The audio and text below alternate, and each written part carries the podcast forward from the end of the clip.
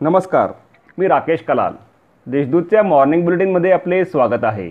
ऐकूया नंदुरबार जिल्ह्यातील ठळक घडामोडी.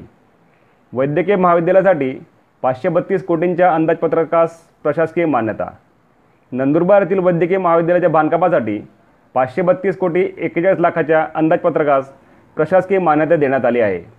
पालकमंत्री ॲडव्होकेट के सी पाडवी यांनी वैद्यकीय शिक्षण मंत्री अमित देशमुख यांची भेट घेऊन या संदर्भात पाठपुरावा केला होता. दरम्यान खासदार डॉक्टर हिना गावित व आमदार डॉक्टर विजयकुमार गावित हे वैद्यकीय महाविद्यालयाचे श्रेय घेऊन जनतेची दिशाभूल करत असल्याचे आरोप काँग्रेसचे जिल्हा कार्याध्यक्ष दिलीप नाईक यांनी पत्रकार परिषदेत केला. नंदुरबार जिल्ह्याच्या दहावीचा निकाल नाशिक विभागात अव्वल. माध्यमिक व उच्च माध्यमिक शिक्षण मंडळातर्फे इयत्ता दहावीचा निकाल शुक्रवारी जाहीर करण्यात आला.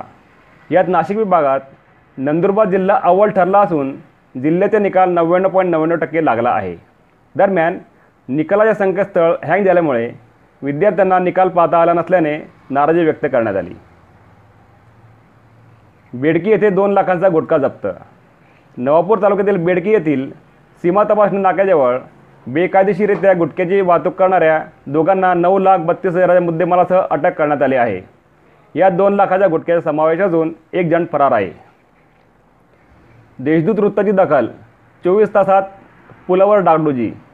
दैनिक देशदूतमध्ये वृत्त प्रकाशित होताच चोवीस तासाच्या आत राष्ट्रीय महामार्ग क्रमांक सहावरील वाकीपाडा पुलावर डागडुजी करून रस्त्यावर आलेल्या सळ्यांवर डांबर टाकून दुरुस्ती करण्यात आली.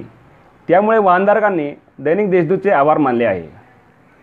जिल्ह्यातील सत्तावन्न ग्रामपंचायतींवर प्रशासकाची नियुक्ती. नंदुरबार जिल्ह्यातील सत्तावन्न ग्रामपंचायतींची मुदत अठरा जुलै रोजी संपत असल्यामुळे जिल्हा परिषद प्रशासनाने प्रशासकांची नियुक्ती केली आहे.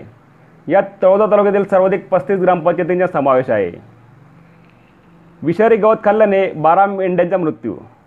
शहादा तालुक्यातील प्रकाशा येथील केदारेश्वर मंदिर परिसरात विषारी गवत खाल्ल्यामुळे पंचवीस मेंढ्यांना विषबाधा झाली. यातील बारा मेंढ्या मृत्युमुखी पडल्या आहेत. वेळीच औषधोपचार झाल्याने इतर मेंढ्याचा जीव वाचला असला तरी मेंढपाळांचे पन्नास ते साठ हजार रुपयांचे नुकसान झाले आहे. या होत्या आजच्या ठळक घडामोडी. अधिक माहिती आणि देशविदेशातील ताज्या घडामोडींसाठी देशदूत डॉट कॉम या संकेतस्थळाला भेट द्या. तसेच बजत राहा दैनिक देशदूत धन्यवाद.